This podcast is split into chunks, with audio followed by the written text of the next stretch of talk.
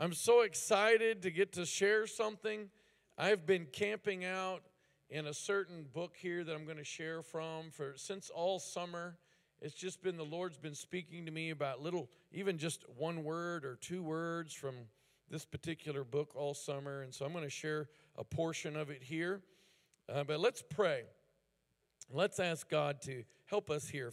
So, Father, we thank you, God, for this wonderful time we have together tonight. Thank you for your word. Lord, it's living and it's active and it's sharp. God, it speaks to us even today. It crosses all generations, it crosses ages and cultures and all demographics. It crosses all borders. Lord, it's truth, and we thank you, God, for it. Speak to us today. Let us hear. Give us ears to hear what the Spirit of the Lord is saying to us as a church today, as individuals, as families. We thank you, God. In Jesus' name, amen. There's a number of changes happening in my house, and some of them seem slight, but when you realize what's happening, you realize there's no going back. So say that with me there's no going back. My son Easton is, these are my kids here, and my wonderful wife here, and this is our 20th year of marriage, and all of our. My son Easton uh, just keeps getting taller. He's him and him and Emmeline are uh, uh, comparing tape measures, and you know they tip their hands a little bit more when the other one, you know. Anybody had kids? You know, you kind of put the hand there against the wall and you run the tape measure. Theirs kind of gets angled. They want to be taller than each other. We got some transitions happening in our house. My son Elian's right down there. He's 10, and we've been working out on the property. And he walked by me, you know, while we were working there, and I was kind of like, "All right, son, it's time to start wearing deodorant." Anybody had one of those? You know, it's your it's your son or your daughter. And you're like, "Okay, it's time." Those days are gone. New days are ahead. And there's no going back. You said praise the Lord like you knew before me. But I mean, that's, that's what it is.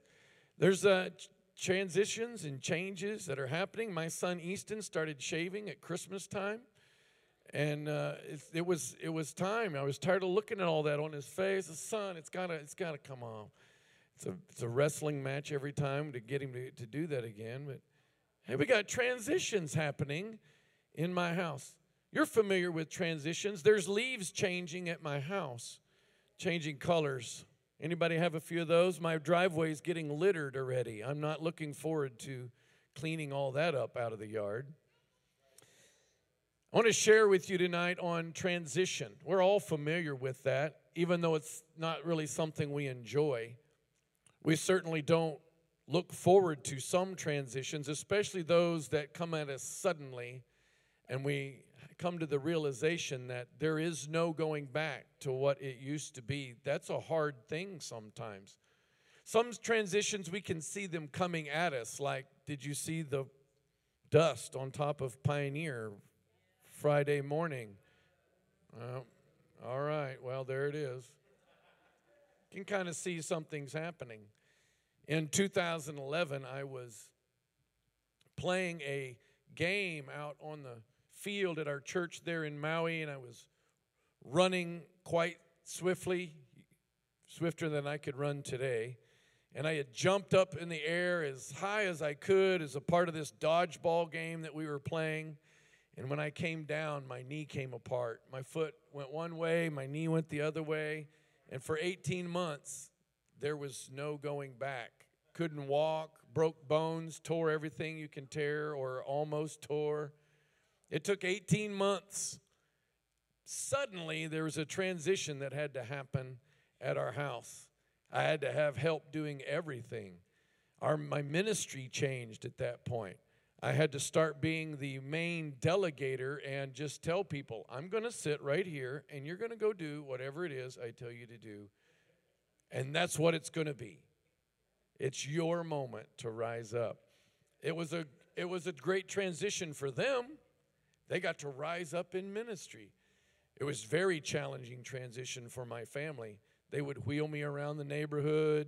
They would lock me in my room when it was time for the pain medication because I didn't know who I was. And, and they would help me. I had to have help doing everything. It was very challenging. And so, uh, a few more things I wanted to reference in terms of transitions in ministry because our church, if, if you can't tell, we're in the midst of major transition as a church. From small little things to big things. We're going to be transitioning to a new building, but we're not waiting until then. There's things already happening. The Lord is putting some things in process, and I, it's happened it's, it's, it's not an uncommon thing for a church or a body of believers to go through a transition periods together. That's kind of a normal thing. And especially the longer you're a part of King's Cathedral and chapels, you'll realize there's changes all the time that happen, and we just keep on down the road. Uh, we, in 2003, we voted to buy a shopping center in Oahu as a church. And that was very strange at the time. And what we didn't realize that we had voted to do was to take on a monthly mortgage payment of $187,000.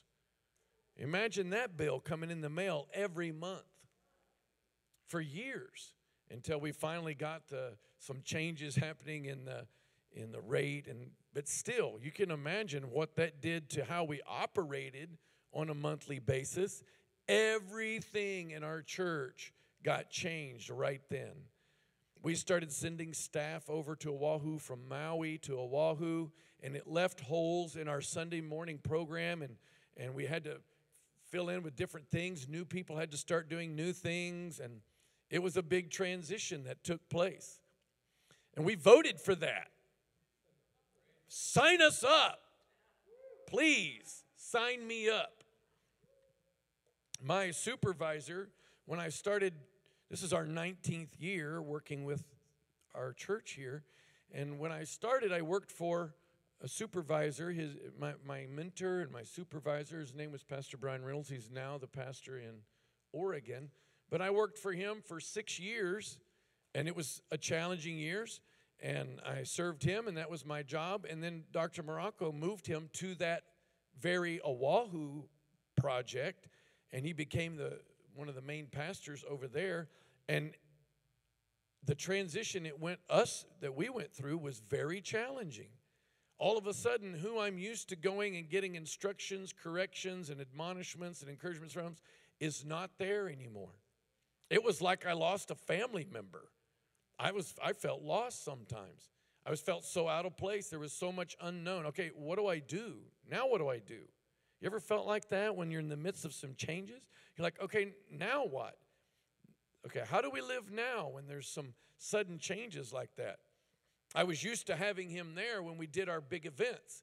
We had done several big events. There's thousands of people that show up at an egg hunt or a, you know, some street parties, and he's always standing on the side helping me if I'm about to make a mistake or something. And I remember the first time we went to the, you know, our our, our run of Easter egg hunts. We did about six or seven a year, and thousands of people come, and he's not standing on the side. That was kind of different. Had to, had some some changing to go through personally. I want to look at an interesting transition in the Bible. You know that takes place all throughout the Bible. And by transition I mean moving from one state to another. So let's talk about a few of those. You can imagine what kind of transition or what kind of you know adaptation Noah and his family had to go through after the flood was over and they walk out and there's nothing there. Okay, now what do we do? This is different. We haven't done this before. Okay, well, we only have so many animals to choose from. Um, you know, the fruit trees, are there any fruit trees? So you also want you want to look at Abraham. He left he left where he was comfortable living. God spoke to him and just said, "Just follow me." Didn't even tell him where he was going. Just up and left.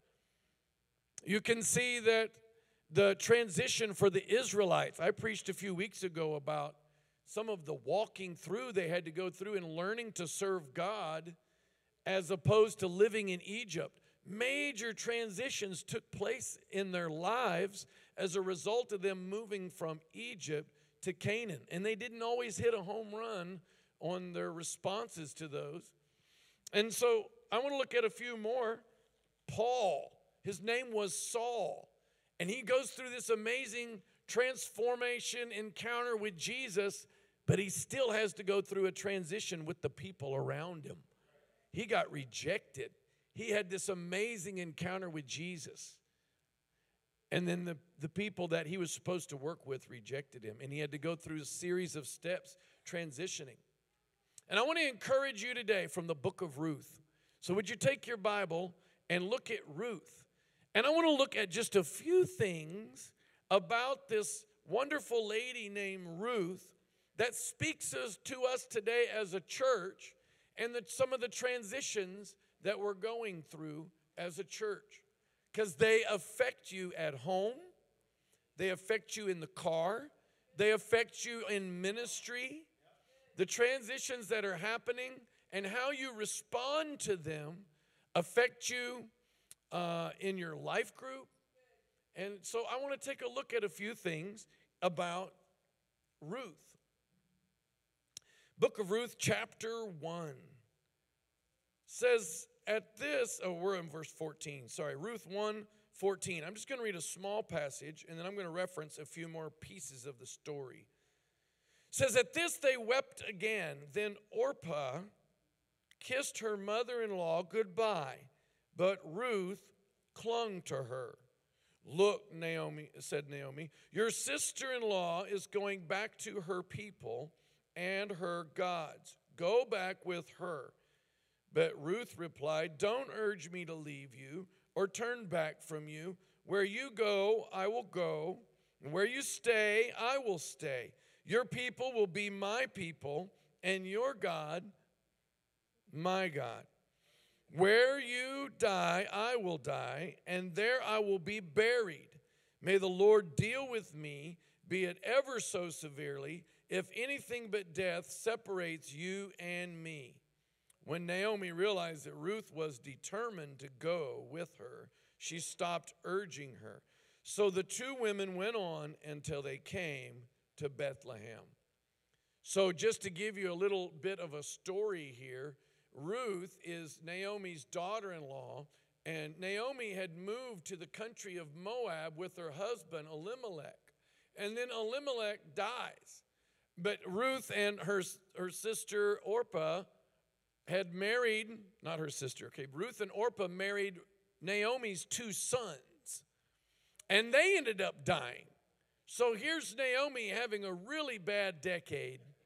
She loses her husband, loses her sons, and she's got her daughter in laws who are from Moab, and that's all she's got left. So she up and decides she's going to go back to Bethlehem, where she's from, where her husband's family is from. So she's got quite a journey to go. And they started packing, and then she urged Ruth and Orpah, please just stay here. There is nothing for you to come to. I have nothing left to give you. And even if I had some sons right now, are you really going to wait around to marry them? I mean, that's like forever. So she really urges them to stay in Moab and serve their gods and live life in your familiarity and where you're from. And then we have this passage of scripture. And I want to look at just a few things here about this passage that affect us today in terms of where our church is and where we're going. Because we are going somewhere. We are going on the hill. We are going to touch this valley, touch this state, and impact our nation. We are going to multiply life groups and ministries and multiply ministers and pastors. We are going to go do that. And it's a journey along the way to get there. So let's take a look at a few things about the, some simple things from this story of Ruth for us to take home and just to chew on and think about how it applies to us. The first thing is I want to point out is not everybody goes along on the journey. So here you got Orpah, and here's this huge transition, and she decides to go back, but Ruth decides to go on. real simple look that not everybody is in for the ride. Some people can't handle all of the changes that come along with transition. Transition is really uncomfortable. Okay? So it's one of the reasons we avoid it so much is because some of the effects it creates in our personal life, in our family. Has anybody ever moved? You packed up your house, and about three fourths of the way, you say this Where did I get all this stuff? Why don't we just burn it all and start all over? We moved from Maui to Oregon across an ocean, and it was so challenging for me to try to prep our house to rent to somebody and pack with my kids who were much younger then. It was like one step forward, three steps back. I got to clean up another mess. Oh, that's the wrong box. Kella tipped it over. What a joy. Right? In fact, it was so frustrating for me as the you know, the driver of the family, I packed them all up and shipped them to Kimmy's mom's house months so that I could just finish in a nice, kind, sweet, wouldn't you like to visit grandma way? Transition brings about unknown costs. There are, there are um, great mysterious costs that just show up in the midst of transition, uncertain outcomes. Uncertainty really makes us fearful to choose something. Changes. Oh, it break transition breaks our rhythms. We just finished this uh, men's camp at my house, at my property. What a wonderful event it was. It was so great. And so I had skipped a few of my rest days that are my normal, which is Thursday. I skipped a few of those to get my property ready and have it all ready. And I had in my mind that I was going to take the next Monday and Tuesday off. Lo and behold, I'm at the men's camp, and Pastor Daniel corners me and says, Hey, guess what? You're needed out on the property. So I went straight from the men's camp out onto the property, and it's I've never looked back since. I've been out there ever since. I didn't know I was uh, going to be the foreman holding the beeper. I finally stopped having nightmares from the beeper last night. But it breaks our rhythm. Transition breaks our rhythm. I had to transition into construction crew. And I love to, to labor. I love to, to use my muscles and my hands and my feet. I love to work like that. But the effects that it created in our office and our staff meetings, Pastor Daniel sent out a thing. No longer, we're, we're all construction workers this week. Get out there. All right, so we were out there. It broke up our rhythms as a staff. I missed emails, I missed text messages. I can't hear my phone going off because all I can hear is. All right, this is good. Let's move on. No, it's low over here. Come bring me some more dirt. Turn it off. Turn it off. Do you know what I'm talking about? That little laser level thing that beeps at you? That, that may be why nobody came back from styrofoam to do dirt. It wasn't the weight and the backache and the arms, it was the beeper. That's what it was. All is forgiven, except for Minister Gill. Actually, Minister Gill finished strong. He helped me do work, dirt work all the way to the end. Thank you so much. It, it, transition has an emotional cost to it. It gets frustrating in transition.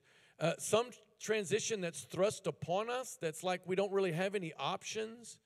Some, you know, sometimes ugliness comes out of us in the midst of it. We respond poorly sometimes. Maybe we respond sour sometimes. When something happens that's out of our control, we're in the midst of a transition, and what comes out of us really reveals what's on the inside of us, and it can be ugly sometimes. We don't li- really like changes. And so when they're forced upon us, especially those where we have this thought go through our mind, I didn't choose this or I didn't get a voice in this, what comes out of us after that gets can tend to be really sour. There's physical cost to transition, the effects of new. If you've ever moved to a new city or town, it's just like, all right, where's the post office? I need to get some. Uh, where do I get? Where do I buy food at? Is that restaurant any good? I don't know. Looks sketchy. There's all these new things that come along with transition. My family went through a, a great transition time, and uh, my we were my wife was pregnant with Ikella right here. He's our miracle boy. If you don't know, I'll just briefly share with you. My wife was put on bed rest how many months? How many? 20 months? Two years? Oh, wait, that's what it felt like. She was put on uh, bed rest for two months, and uh, the doctor basically told her if you get up and move around, you could u- lose the baby and, and you, you could die too. If you want to keep this baby, you better take it serious. Well, we already had three kids, and at the same time, Dr. Marocco had doubled my workload at the church, and I had enrolled in four college classes all at the same time. What a wonderful transition that was into the role of dad, mom, dad, Mr. Mom. And I did whatever it took to get through that very challenging time. I didn't sign up for that. I would never sign up for something like that. I was up at five making peanut butter and jellies to get my kids to school. Then I got to get them up, get them dressed. And if you've tried to get my son Easton up, you know it's a challenge all on its own. Anybody have one of those kids at your house? Okay. Emma, you say her name a couple times, she pops up, rubs her eyes, and she's like ready for she's moving on. So I was up making peanut butter jellies, packing the lunches. Then I get the kids up, got to get them ready, get them ready. I drive to school. I drop them off at school. I go do my ministry, which got doubled. So now I'm doing two major ministries. I'm running children's ministry and media in our church in Maui. And so uh, the kids get out of school at, what was it, two or three? Two? Two. They got out at two. So I would pick them up, go home, start on dinner, get them going on homework. I've still got four college classes in there somewhere. And so then after I'd get them done, and kids get baths, I got to do baths. Okay. Then, then I would do my college classes late at night. And then I would get up and repeat the next day. For a couple months till Kella's born, all of our kids were C sections, so it's not a quick recovery. Okay, so we got a recovery time to go through, and with a baby, what a moment where thrust upon us was a major transition. And uh, I, wouldn't sign up for that. Don't pray for that one. But it, it's the, the effects of transition. It makes it hard for us. We avoid it in that, in that way. So here you have Orpah and Ruth, and Orpah stays behind.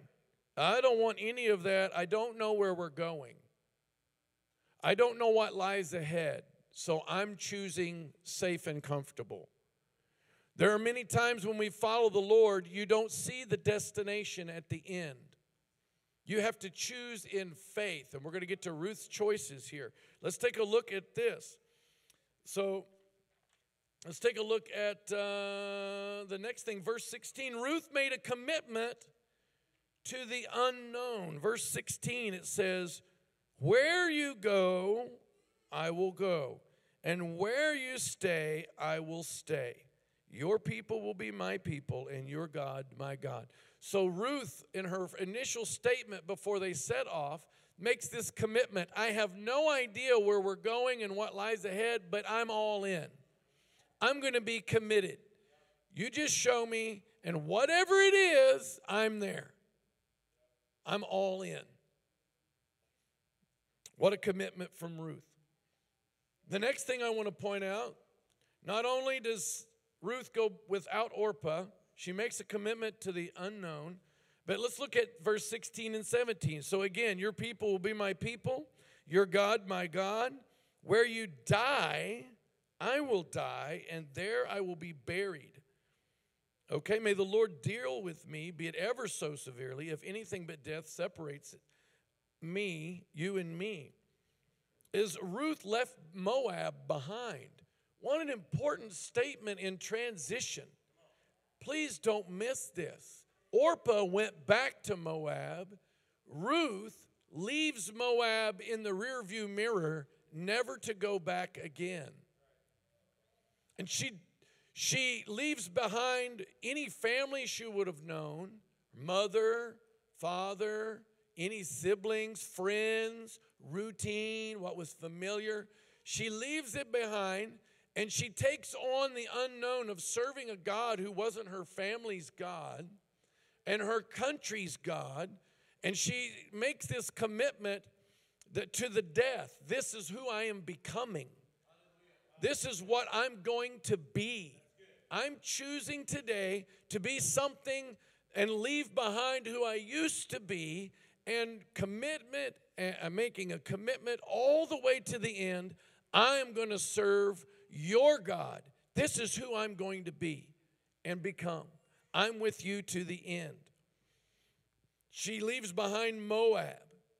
There are transitions God brings in our life in an effort to get us to leave behind things that we used to be. This is not a fun way for God to do it, but it is what happens many times in the midst of transition in our personal life, family, even as a church. Some of the way we used to do things has to go.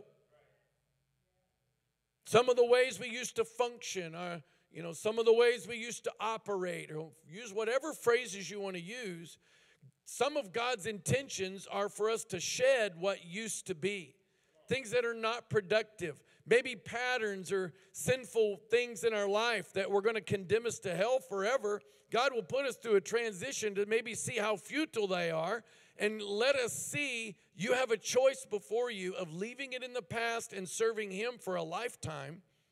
And He puts us through sometimes some rugged transitions to bring that about. And we have the choice of Orpah and Ruth. Which one are we going to do? The same thing happens to us as a church, and we stand at the precipice of a lot of those decisions. And if you've ever happened to have gotten to sit in our staff meetings, you see that we are undergoing choices of transitions and weighing outcomes of what some of those transitions will be and coming up with uh, the best decisions we can that move us forward as a church to what God's intentions are. And some of them are, as a church, we're leaving Moab in the rearview mirror. So, in our personal life, in our family, even as a church, there are moments you have to say, oh, that, that's what it used to be. I'm moving on to the end. This is who we're becoming and who we're going to be. She leaves behind Moab's ways, their gods, the familiar. She followed after the living God. Let's look at the next one. This is my favorite one. I want to look at three different verses, and a couple of them aren't weren't in our original passage. I just want to look at this with you here. It says, verse verse 16 again. So this is a really important statement that Ruth is making, and we're drawing a lot of distinct, different statements from what she's saying. Okay? So again, your people be my people, your God my God. Okay, now jump over to chapter 2, verse 11. But before we read this, let me tell you what's happened if you're not familiar with the book of Ruth. So she up and decides one day, just random. She didn't have dreams and revelations and an angel telling her what to do. She didn't fast and pray for six weeks to get a word from God. She just up and decided to make action because they needed some food in the house. So she decides and she talks to Naomi, hey, I'm just going to go out and look for anybody that'll let me, you know, pick up some leftovers from the barley harvest that's taking place. And the Bible says, as it turned out, she ended up in the field of her of Naomi's relative. His name was Boaz. Boaz happens to show up on the day she shows up. And he says to his workers, Hey, who's that over there? Obviously, she stuck out there's somebody different over there. And it was obvious she was a foreigner. She's not from Israel. Hey, who's that over there? And then he engages and meets her, and we have this response from Boaz. And I hope you hear these next two verses here. So look at verse 11. Boaz replied, I've been told all about what you have done for your mother in law since the death of your husband, how you left your father and mother and your homeland and came to live with a people you did not know before. May the Lord repay you for what you've done. May you be richly rewarded by the Lord, the God of Israel, under whose wings you have come to take refuge. Now, I want you to look at chapter 3, verse, same verse, 11. This is Boaz responding to Ruth in a different engagement and says, And now, my daughter, don't be afraid. I will do for you all you ask. All my fellow townsmen know that you are a woman of noble character. How do these three verses tie together? The, the third thing we, the fourth thing we notice about Ruth's journey of transition here is she lived by faith in the living God, not knowing she was building favor. And by her acts of faith and her steps of faith, she was building a destiny for herself she never saw coming. And these references I read about what Boaz knew about her, and then what all the fellow townsmen knew about her, shows you what her character was like all throughout the transition. This is such an important facet of transition. So let me point out a few things that, that I want you to hear and myself to hear. First of all, it speaks of her attitude during the transition time. That she put her faith and her hope and her trust in the living God and didn't have the attitude of Naomi. Naomi's attitude was don't call me Naomi anymore, call me Mara, Mara, because that means bitter, the Lord. She blamed the Lord for all this that had happened. But you don't hear that from Ruth. She kept her character and her attitude high. She operated in faith. You know what keeps us from operating in faith? Is we don't know if it's worth the investment of our time and effort. That really hangs us up from obeying God a lot of times because God doesn't tell what He's going to do if we obey Him. He gives us insight from the word promises of what his response will be. But on the day to day things of walking in integrity and character and operating in faith, God doesn't tell you what the end result will be. He just wants you to operate in faith. And we see Ruth doing that all along this journey. I'm going to follow your God. And then we find out from Boaz that everything she'd done had been told to him. She didn't know that. Please hear me today on this beautiful weather Labor Day weekend. You may be operating in faith, wondering if anybody knows what you're doing. You may be tempted to toot your own horn about things you've done for the Lord. And you want other people to celebrate what you've done for God. If they do, you just got your reward. That's what Matthew, the Sermon on the Mount makes very clear that if you're wanting people to acknowledge what you've done, you just got your reward. Jesus makes it clear in that same sermon operate like Ruth. Just operate in faith. And when the time is right, he will unveil what you've been doing for him. And then all of a sudden, can you imagine Ruth standing there? I didn't know anybody knew what I had done. And here she had the whole time. How would the whole townsfolk know she was a woman of noble character? The word, it took time.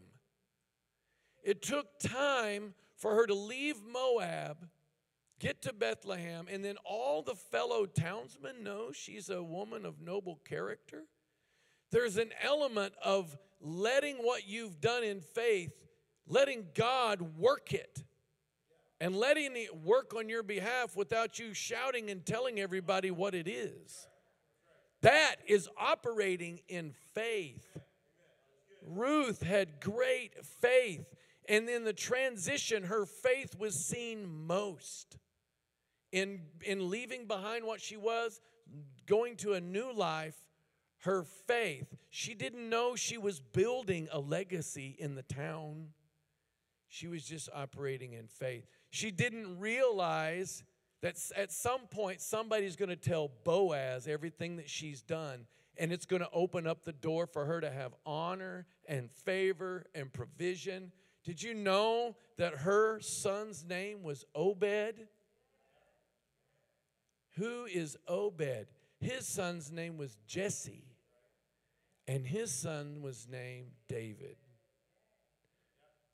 Amazing. Now, since we're on this same point, imagine her response in the non supernatural way of transition. Boaz would have never been told all the great things she's done.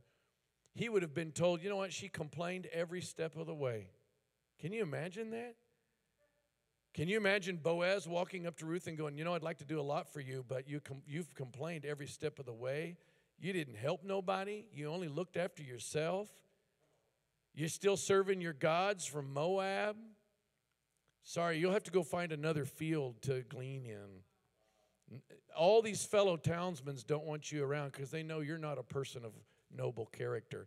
It was all in her responses to every challenge that came along in the transition. Pretend that you're now Ruth. What is Boaz going to say about the transitions you're walking through?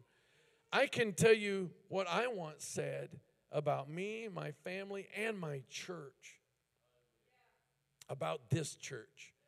I want to hear the response of Boaz and all the fellow townsmen. I'm going to operate in faith.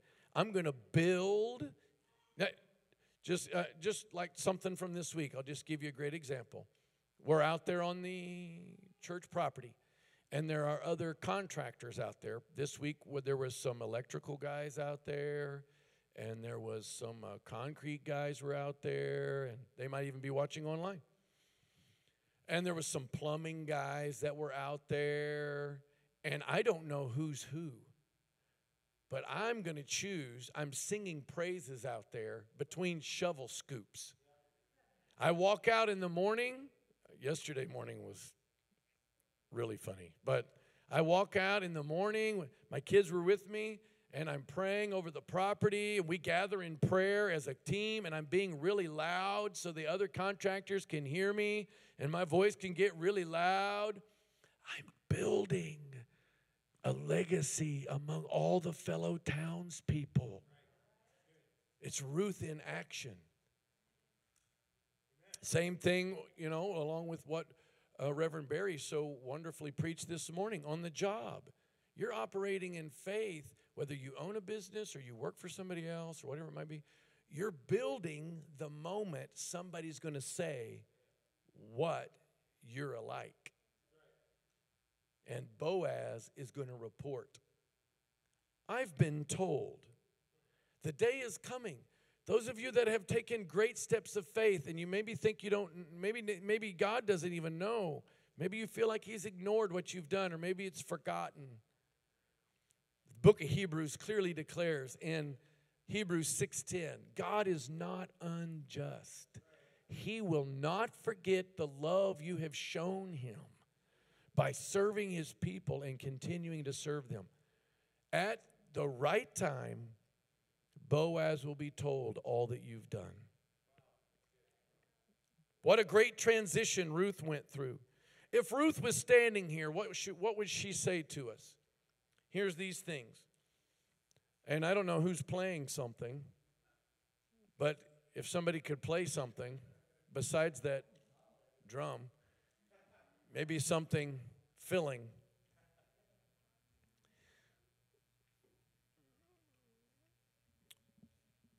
What would Ruth say to us? The first thing Ruth would say to us about triumphant transition there can be destructive transition without the right approach and operation and attitude. She had triumphant transition. She's the ancestor of Jesus. She's in the family line of Jesus. What would she say to us about triumphant transition?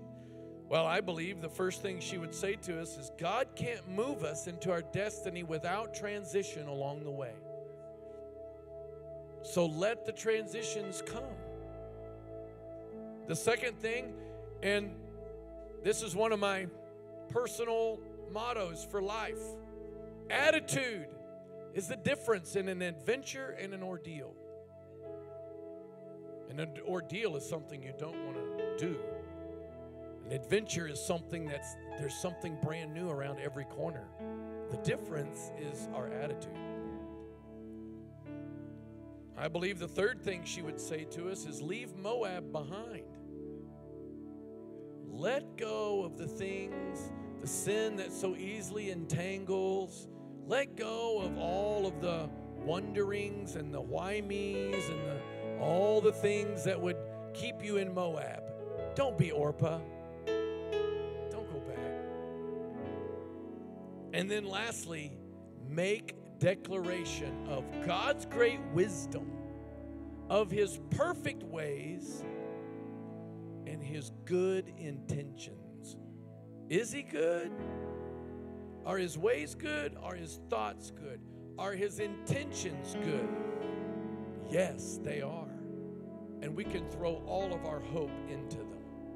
We can throw all of our confidence into them especially during transition.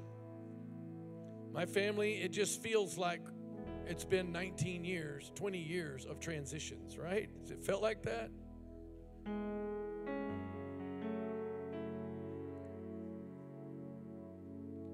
I get up in the morning and I declare, I'm walking around here at six o'clock in the morning, and there's many times I don't feel very confident in what I see happening. But I am verbally declaring, God, you have all wisdom. And you're orchestrating good, and your intentions are good, and the way you work is perfect. And I don't have it all figured out, but I'm willing to go through the transitions along the way. Would you stand with me? And let's pray. You may need to make that declaration today. God, you have wisdom, the same wisdom let me pray over you. I'm going to pray over you right now, God's wisdom. Father, I thank you, Lord. I'm reminded even right now that you created things too wonderful for us to understand. That through decades and decades of scientists trying to unlock the mysteries of life, you can create things in one day with one word that are beyond our comprehension, that are full of wisdom they reflect your wisdom. The stars, the sun, the moon, the, the earth, and how all of the, the, the heavenly bodies work together. Lord, how our body can heal itself. How this earth sits at a it sits at just the right axis to create these beautiful seasons. It's your wisdom. That same wisdom is available to us in our circumstances. And by your wisdom, you're orchestrating transitions in our life and in our family. It's your wisdom at work, mining out what is best for us. Lord, I just speak prophetically over this congregation and over those watching online that your wisdom is at work in their life. You're doing much more than they can see you doing and that every tight squeeze and uncomfortable feeling of transition as a individual and family and especially us as a body of believers is happening according to the wisdom of God that same wisdom that created all things the amazing wisdom of God we thank you Lord we're going to take time to pray even right now. I'm going to pray again for us. You may be going through some transitions, and maybe some of the things I mentioned about changes, and maybe you're feeling some of those things the unknown cost, the uncertain outcomes, the breaking of your rhythm of routines. Lord, help us. Maybe you're really having to pay some emotional cost to some transitions that you don't quite understand. Maybe it's hit, maybe it's affecting you physically. Maybe just the effects of doing things new or being in a new place is seeming overwhelming. Let me pray for you today. Father, I pray right now for every person that is feeling all these effects, or even just one of them, of transition that you have working in our life. And even as a church, maybe they're feeling the effects of our church operating in different ways and changing things up just to try to make the building work for us and patiently waiting for the new bit. Lord, all the things that create tension in our life. I pray tremendous grace. I pray, oh God, the attitude and the legacy of Ruth would stand out, that in the midst of a hard transition, she built a reputation she was building honor and she didn't even know it by her responses, by her operating in faith, taking on the new. Lord, help us to keep in mind. Lord, remind us daily of the decision of Orpah to leave behind. She left behind things she didn't even know were laid out for her. She chose to walk backwards. Help us, oh God, not to be a people that walk backwards when the transition seems uncertain. Lord, I pray for all those that are undergoing family challenges like what I communicated with has happened several times in our family. Lord, help, strengthen.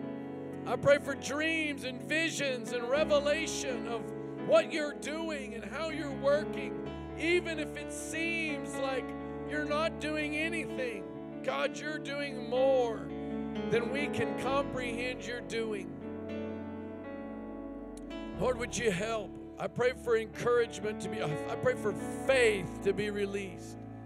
Release faith even right now. The faith of Ruth. Oh God, help us to be like her. Well, let's take a moment. I'm going to ask Minister Gill. Minister Gill, you left serving here. You went to Eagle River and you've gone through transition there. But you're going to pray for us. Would you come? You're going to pray for us as a body of believers. We're not at our new building yet, and there's new shiftings and things taking place. We have a new season coming up of life groups and and ministries, and there's new things coming up like radio moms, radiant moms. There's new there's new um, expressions of KSM. It's so amazing. And those are wonderful things. There's also some trimming that's taken place. Not everybody goes along for the journey. And then there's new things along the way that are going to take place. Don't even see them yet. But you're going to pray for us as a corporate body, as a church, as Casey, Alaska, that we could take head on the transitions and the faith of Ruth.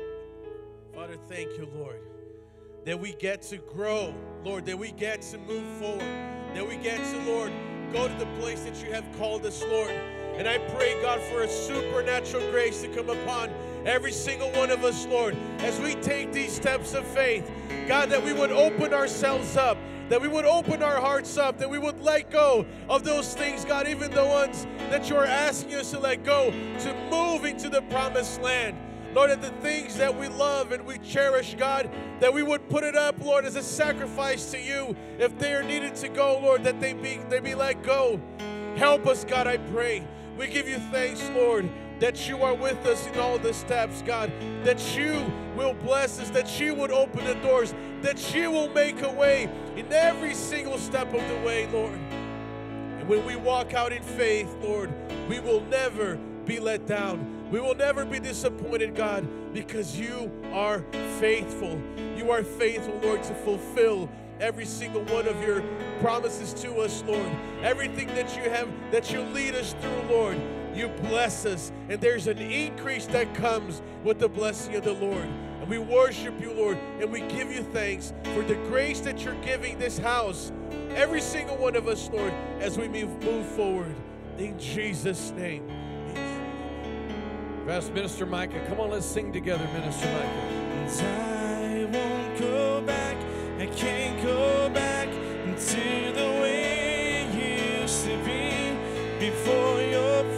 presence came and changed me. Oh, what a great verse. What a great song. I won't go back, I can't go back to the way it used to be before your presence came and changed me. One more time. Come on, let's sing it. Make it a declaration. I won't We're leaving back, Moab in I the rearview mirror. back to the way it used to be before your presence came and changed me. I won't go back. I won't go back. I can't go back to the way it used to be before your presence came and changed me. In the last moment together here, for those of you that are here and maybe you're watching online, maybe you need to be like Ruth and leave behind your old life. Starts by receiving Jesus as your Lord and Savior.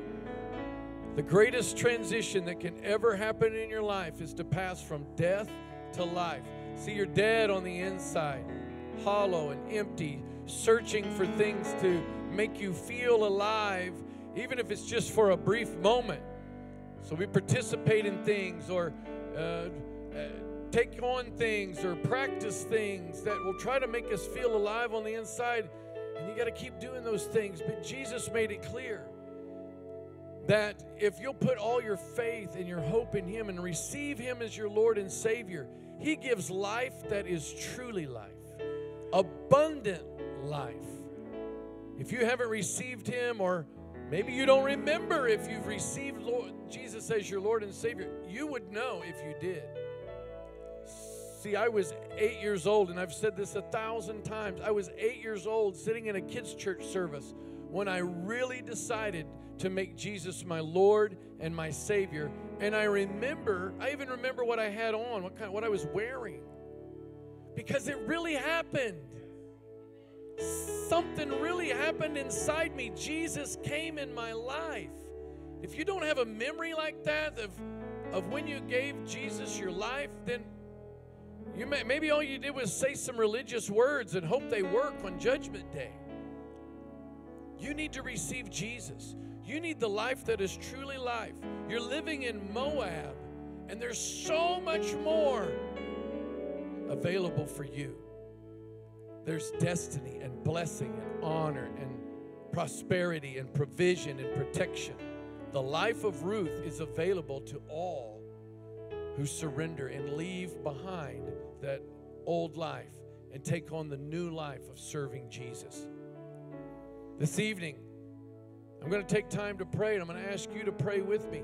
Those of you that are online, now is your moment to receive Jesus, to genuinely proclaim that your, that your faith and your hope is in Him, that you believe in your heart, and you're going to say with your mouth that you believe that God sent Jesus to take your place on the cross, that He died for your sins and He paid your price, but He didn't stay dead. He rose from the dead, securing your place in eternity. He has the keys to death and hell and the grave.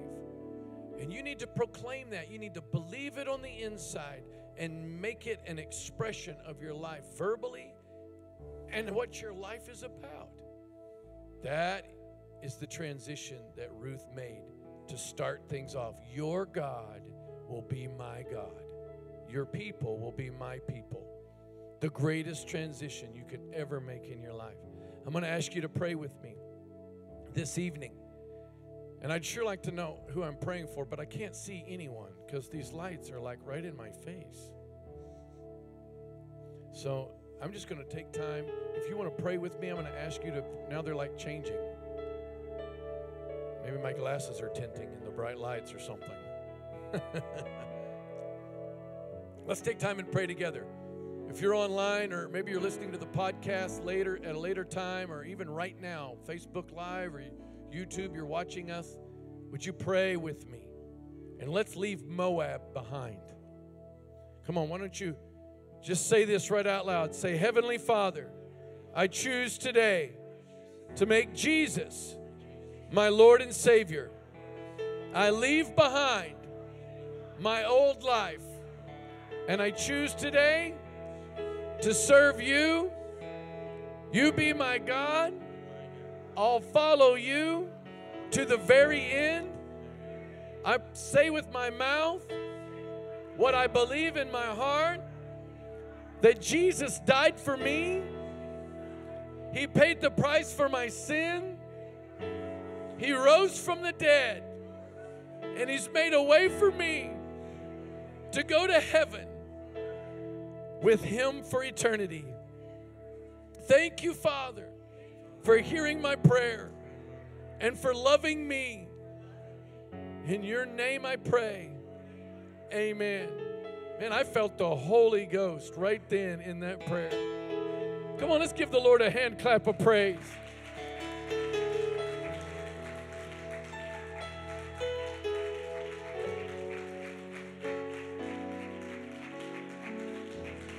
Hallelujah. I won't go back. I'm going to encourage you in the midst of transitions to get a word from God and remember the difference in Orpah and Ruth and everything that God had lined up for Ruth because she kept going in the transition. Don't be Orpah. Have the faith of Ruth. Praise the Lord. I hope you heard from the Lord from the book of Ruth. There's so much in that book. I want to encourage you to read the whole book. Read it every day this week. Let God speak to you.